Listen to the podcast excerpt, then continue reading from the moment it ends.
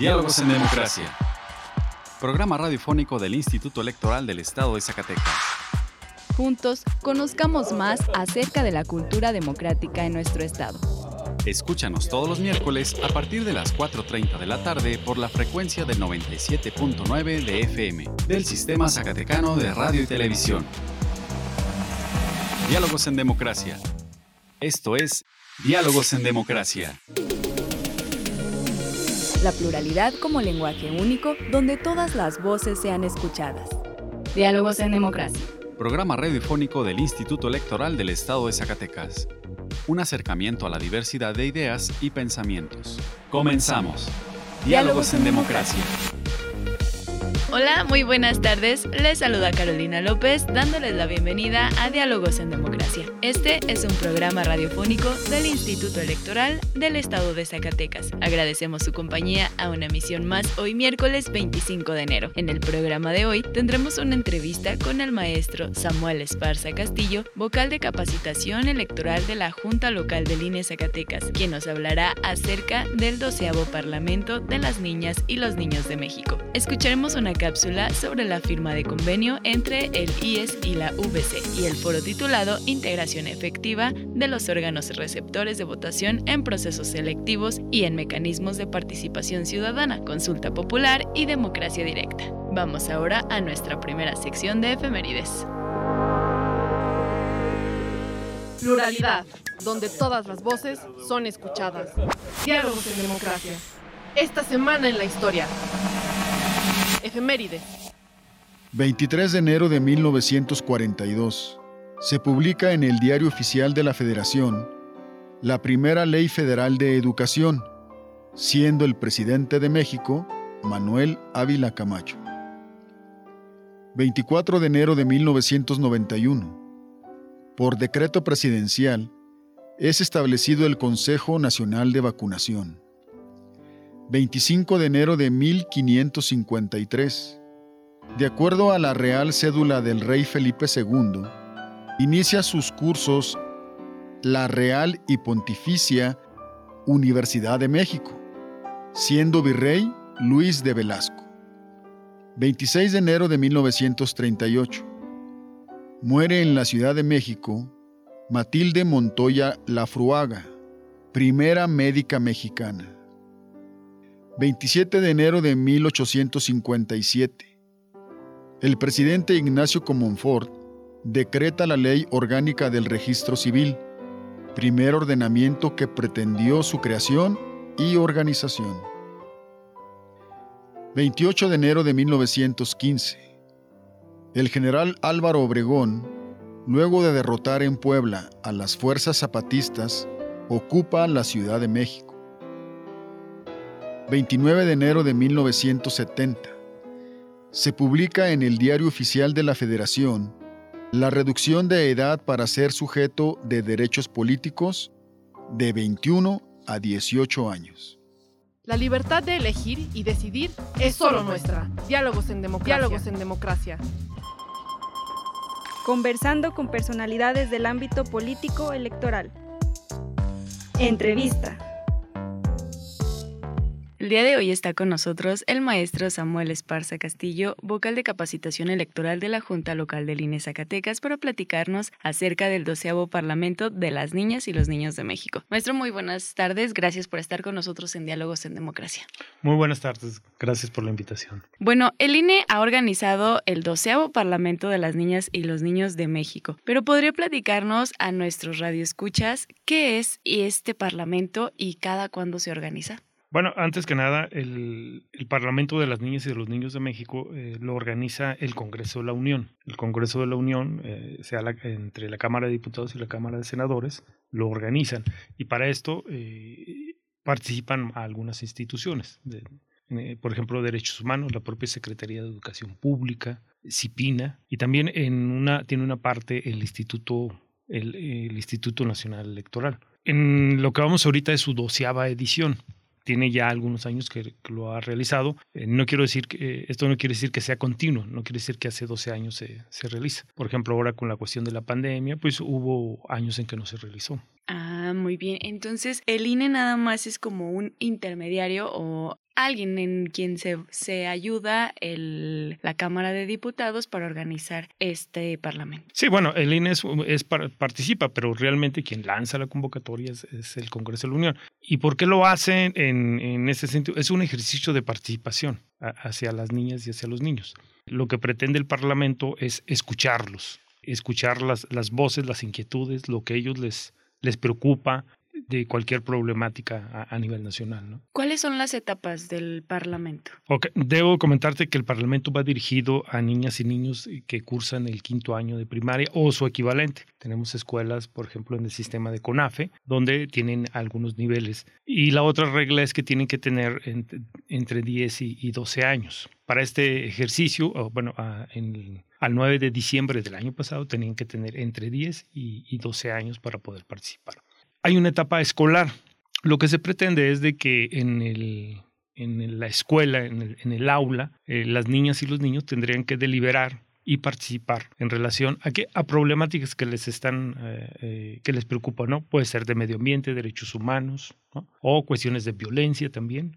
son, son temas que los niños refieren de, lo, de, lo, que está en su entorno ellos tienen que realizar un, o más bien realizaron un ejercicio donde nos hicieron un, manuscrito, un cuento o una narrativa de, los hechos o de, lo que ellos les está preocupando. En, esta, en la escuela tuvieron que participar frente a su grupo. Todos los niños que quisieran podían participar. ¿Cómo lo hacían? Bueno, tienen que exponerle en su grupo y una vez que concluían los, que, los expositores y las expositoras, ellos tendrían que elegir, elegir quién lo representaría en su grupo y en su caso en su escuela. Bien, ¿cómo surgieron las y los niños electos que representaron a las escuelas mediante estos ejercicios, pero entre ellos mismos se eligieron los maestros. Ok, bueno, aquí debo mencionar que los maestros, pues ellos son eh, una parte importante, pero realmente los que eligen son ellos, ¿no? Ellos eh, con sus exposiciones y hacen una votación, vamos a decirlo, ¿no? Yo voto por Hugo, Paco, Luis, María. Y entonces quien obtiene más, más votos es, quien este, lo representa en su escuela. Una vez que lo representa en la escuela, la escuela nos tuvo que garantizar que fue una elección, vamos a decirlo, transparente, ¿no? Que fue bajo esta convocatoria y que no se eligió, por ejemplo, al niño o la niña este, pues más comportado o, el, más listo o el con mejores calificaciones, qué sé yo. Eh, los niños son los que eligen, pero la escuela nos tiene que garantizar que sí lo que sí fue realizado bajo estos principios y entonces las escuelas lo que hicieron fue hacer un registro, nos hacen un registro donde ellos avalan eh, hay una, hay inclusive un acta, ¿no? Donde dice quién obtuvo la mayoría, este, quién obtuvo en segundo lugar, o sea, todo un, protocolo. Y estas, estos registros los tienen que, no los hicieron ante las juntas distritales ejecutivas, o sea, dependiendo de, en qué parte geográfica se encuentra la escuela, nos lo refirieron a un distrito. Una vez que tuvimos estos registros, ¿qué tuvo que hacer las juntas distritales? Nosotros tenemos juntas distritales en Fresnillo, en Jerez, en Guadalupe y en Zacatecas eh, las juntas distritales tuvieron que convocar, ahora sí que hicieron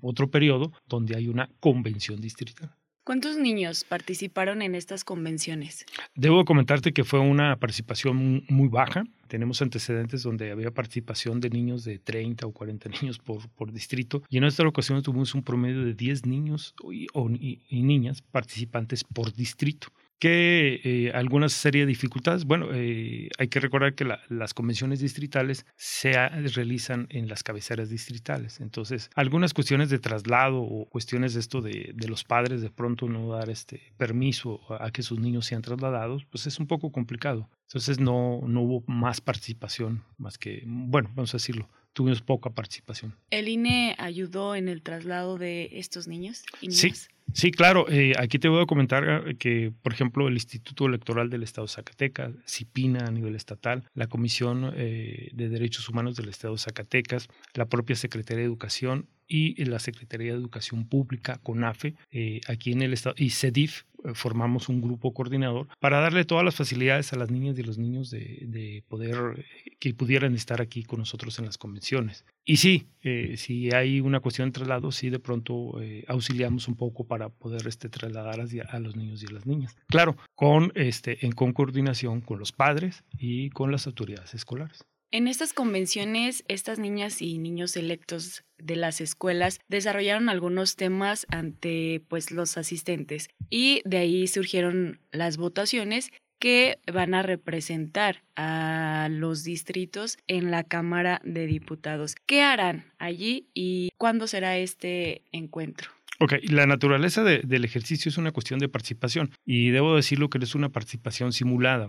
O sea, no es de que pues ya participaron, que bien, eh, ya fuiste elegido, y está ahí. No, aquí lo que se pretende es que, eh, derivado de las convenciones distritales, las niñas y los niños que fueron electos por sus compañeros y sus compañeras eh, van a representar eh, a cada uno de los distritos en el estado de Zacatecas. Tenemos cuatro distritos. Eh, Zacatecas es un estado que tiene poca población, tenemos cuatro distritos, pero a nivel nacional asistirán 300 niñas o 300 niños a la Cámara de, bueno, en este caso a la Cámara de Diputados, a la Cámara de Senadores y a las demás instituciones organizadoras del, propio Parlamento. ¿Qué van a hacer en la Cámara? En la Cámara van a ir a la, van a, ir a la Ciudad de México, no es un, bueno, sí, van a ir a pasear, pero no es propiamente un paseo, sino que van a ir a Una vez que, lleguen a la Ciudad de México, los van a dividir entre, eh, bueno, hacen una insaculación o un sorteo y les van a poner temas para que trabajen en mesas. Por ejemplo, un, tema puede ser desde la cuestión de derechos humanos, la familia, violencia, que se, bueno, eh, algunas cuestiones de seguridad, lo tendrán que revisar, ellos revisarán y harán propuestas. Los niños y los niños van a estar trabajando en mesas y eh, en las mesas eligen a niñas y niños que lo representen en el pleno en el Pleno de la Cámara y lo tendrán que exponer en, el Pleno de la Cámara y derivado de sus propuestas hay, hay resolutivos del Parlamento. O sea, hay una carta, hay una manifestación de los, de los propios resultados de todo lo que eh, en, su momento deliberaron las niñas y los niños en el Parlamento. ¿Qué se pretende con ese documento que eh, una vez que esté finalizado, bueno, eh, lo tendrán que presentar en la Cámara, bueno, en algunas ocasiones inclusive va la, ¿cómo se llama? Al documento, la Gaceta Parlamentaria, hay publicación, pero aquí lo importante es que se le den seguimientos a las demandas de los niños. Claro, siempre y cuando las demandas este, se, estén dentro del marco, ¿no? Pues nos pueden pedir infinidad de cosas, ¿no? Pero muchas de las demandas de eh, algunos otros parlamentos sí han sido impactadas dentro de, los programas. ¿Por qué? Porque es un insumo para realizar inclusive políticas públicas a favor de la niñez. Entonces, eso es lo que, lo que va a pasar en, adelante. Aquí en Zacatecas fueron elegidos eh, tres niñas y un niño. Aquí debo comentarte que en, bueno, tenemos de, municipios como Fresnillo, el medio rural, eh, que fue un niño de CONAFE, también tenemos en el distrito 2, tenemos una niña que fue electa, ella es de un colegio particular. En el distrito 3 también tenemos una, de una escuela pública y en el de la ciudad de Zacatecas y en el distrito 4 tenemos una niña de Villa García, de una escuela pública. Entonces eh, tenemos, vamos a decir, no son de las mejores, bueno, alguna gente podría decir, no, pues son del medio urbano y entonces pues siempre son los que quedan. No, aquí, eh, como te mencionaba, aquí quien marca la pauta de a quién eligen son las niñas y los niños. Entonces, creemos que vamos representados por eh, las propias características o los orígenes de, los, de las niñas y de los niños a nivel geográfico. ¿no? ¿Qué día se llevará a cabo o en qué mes eh, asistirán a la Ciudad de México? Eh, está planeado, de acuerdo a la convocatoria, que vayan durante el mes de mayo. No nos han confirmado la fecha. Tú sabes que esto mucho depende de, de cuestiones ahí que de pronto de presupuesto y demás cosas. Quien se encarga de esta es la Cámara de Diputados, junto con la Secretaría de Educación. La labor del INE y de las instituciones que te mencionaba, pues sí, nosotros concluye en, garantizar que todas las etapas del Parlamento y todas las reglas de la propia convocatoria se cumplan. Ya en su momento estaremos en comunicación con ellos y los eh, serán llevados por un docente. Bueno, en este caso regularmente es una maestra que los acompaña y ya estando en la Ciudad de México, pues ahí ya se encargan otras autoridades de salvaguardar su integridad de las niñas y de los niños. Esto no nada más se lleva a cabo en un día, son dos, tres días. Sí, dependiendo, ahí depende mucho de, de, cómo les pongan la agenda. También les ponen cuestiones lúdicas, o sea, no, no, te, no, te quiero decir que vayan y... Todo el día van a estar trabajando. claro, bueno, si se pudiera decir trabajando, pues yo creo que más bien ellos se estarían divirtiendo, ¿no? Haciendo sus propuestas en, en, buen, en buen ámbito, ¿no?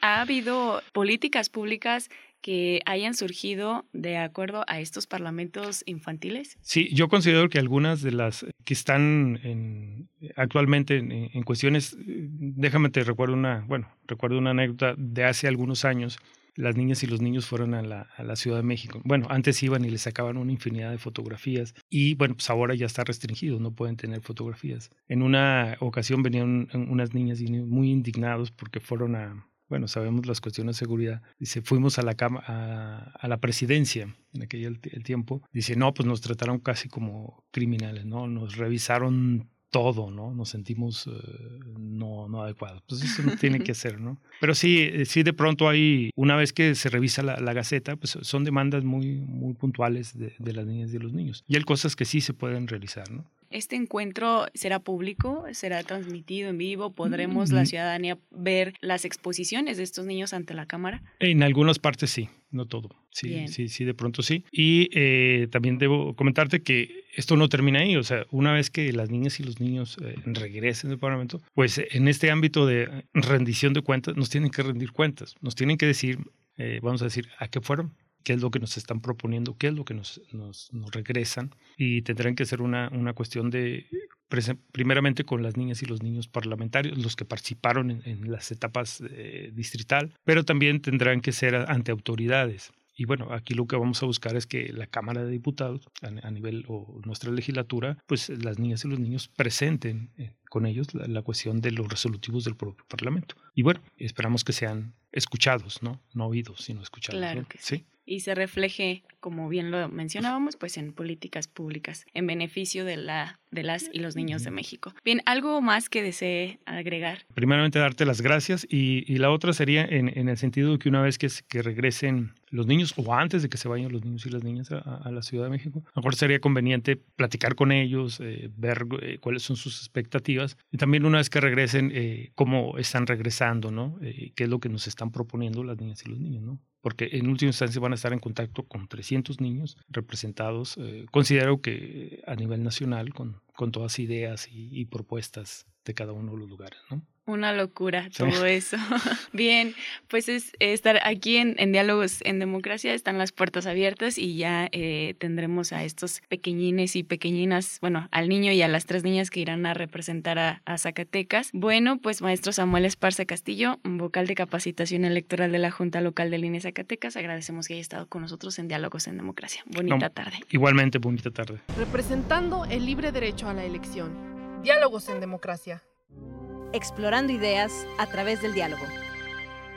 Hablemos de se realizó la firma de convenio de apoyo y colaboración entre la Universidad de la Veracruz Campus Zacatecas y el Instituto Electoral del Estado de Zacatecas, signada por Carlos Gabriel López Aranda Ramírez, rector de la UBC, Juan Manuel Frausto Ruedas, presidente del IES, Yasmín Reveles Pasillas, consejera electoral y presidenta de la Comisión de Capacitación Electoral y Cultura Cívica, Emanuel Salas Enciso, director ejecutivo de la UBC, y Juan Antonio de Jesús Rodríguez Dueñas, encargado de despacho de la Secretaría Ejecutiva del Instituto Electoral.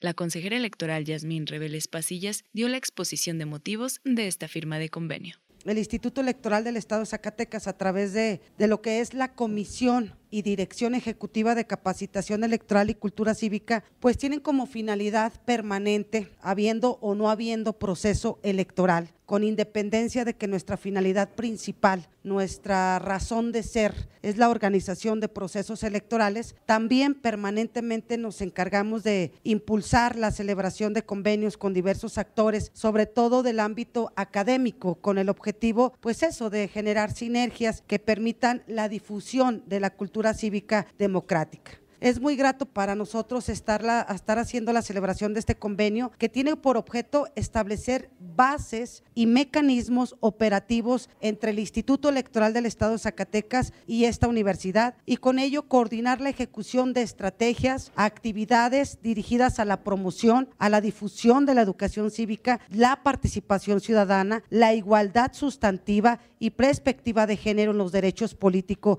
electorales. Y algo muy importante, la prevención de la violencia política en razón de género en los diversos niveles de educación de la universidad, así como en materia de educación, apoyos interinstitucionales para prestadores de servicios y prácticas institucionales. Después de realizada la firma de convenio, el rector de la Universidad de la Veracruz dio unas palabras de bienvenida a la universidad.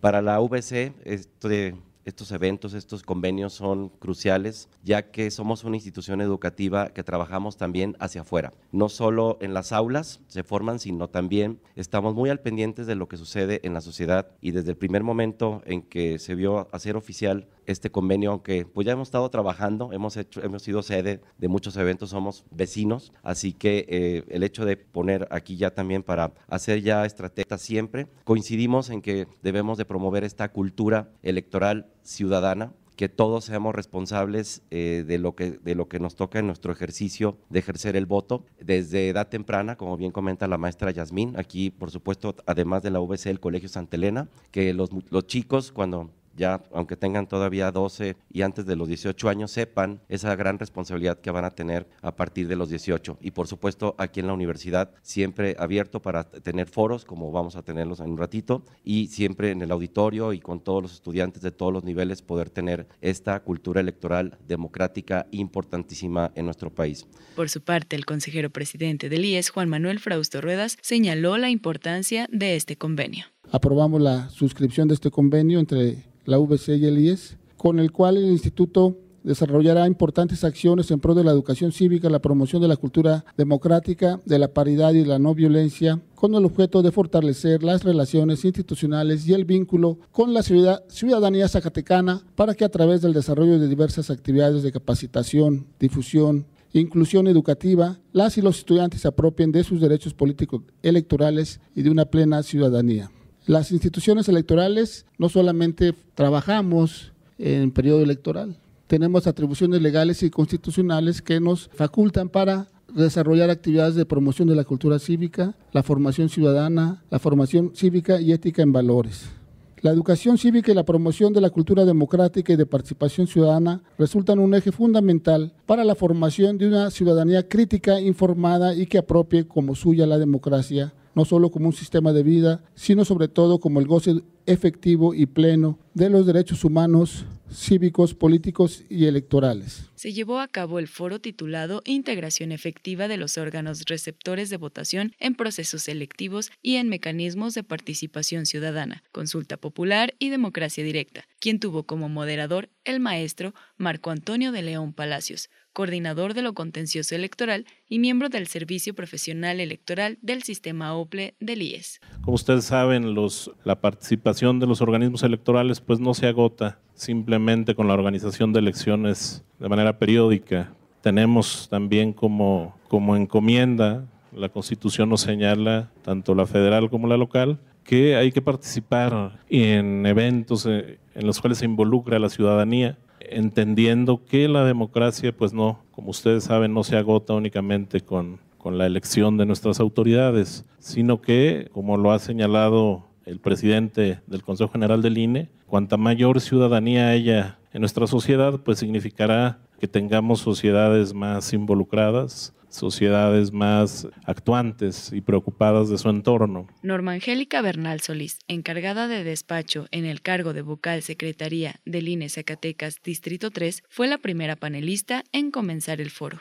El ámbito electoral es una materia muy especializada en la cual nos hemos abocado mucho tiempo y nos hemos ido especializando y pareciera que es un área que está desligada y que solo se trabaja durante procesos electorales. Pero esto es, eh, digamos, cuando ya estamos en el ámbito de, ejercicio de estos, de la normatividad electoral, nos damos cuenta que está totalmente ligado a la situación social, a la situación actual y que todo es una cadena que se viene encadenando todo con lo político. La representación política es resultado de la situación económica, de la normatividad que nos rige, de los acontecimientos que diariamente estamos viviendo. Por su parte, la panelista Delia Araceli Valadez Sánchez, docente de la Unidad Académica de Derecho de la Universidad Autónoma de Zacatecas, habló de los primeros personajes en estudiar la democracia en la historia de la humanidad. Aristóteles fue uno de los principales filósofos que hicieron estudios de las constituciones, solamente hicieron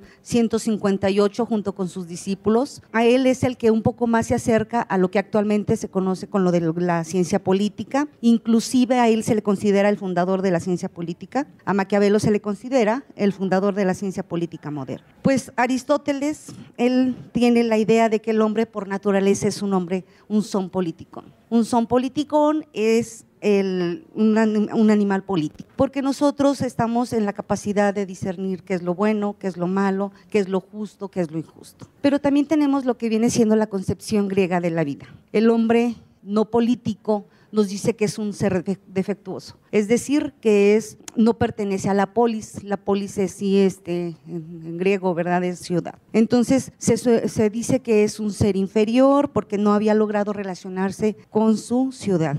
Oscar Giovanni Ramírez Rayas, consultor político en comunicación y estrategia política, también participó como panelista.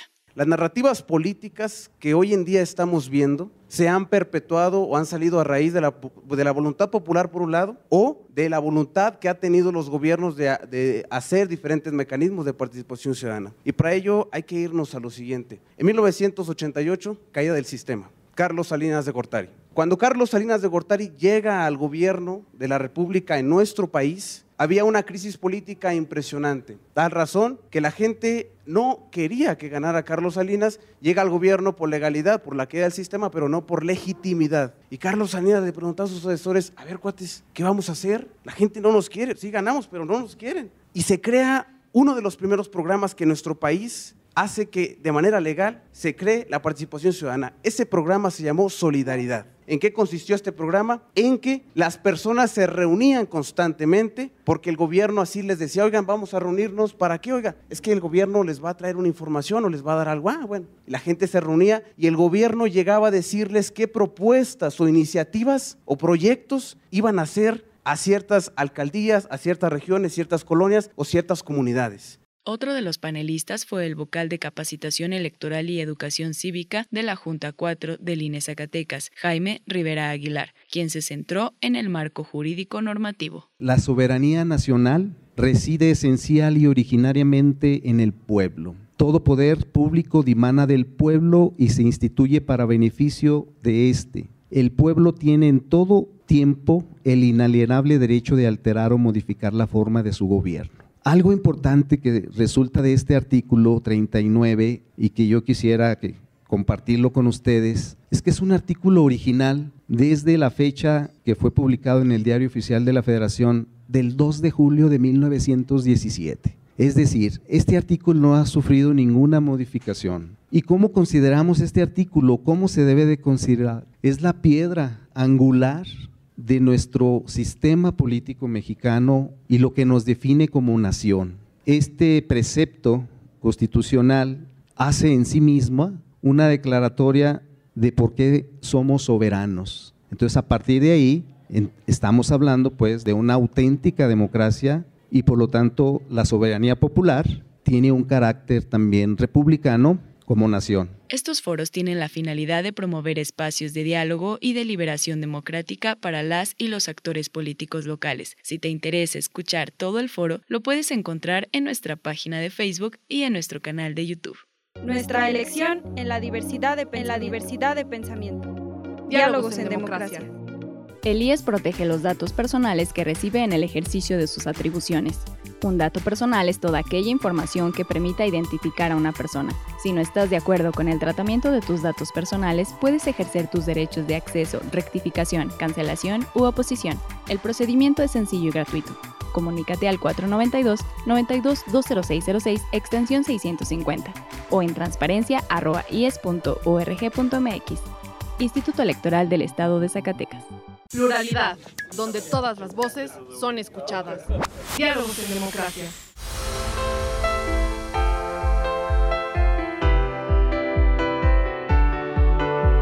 Estimados radioescuchas, hemos llegado al final de esta emisión. Agradecemos su compañía esta tarde y esperamos nos vuelvan a escuchar el próximo miércoles en punto de las 4.30 de la tarde. Agradecemos a Radio Zacatecas el apoyo para la difusión de este programa. También agradecemos el apoyo y el acompañamiento de Antonio Castro, Horacio Rodríguez y Virginia Perusquía. Se despide de ustedes Carolina López Frausto. Que tengan una excelente tarde. Esto fue Diálogos en Democracia. Un espacio del Instituto Electoral del Estado de Zacatecas para la promoción del diálogo y la cultura democrática. Te esperamos en nuestra próxima edición. Diálogos en Democracia. Diálogos en Democracia.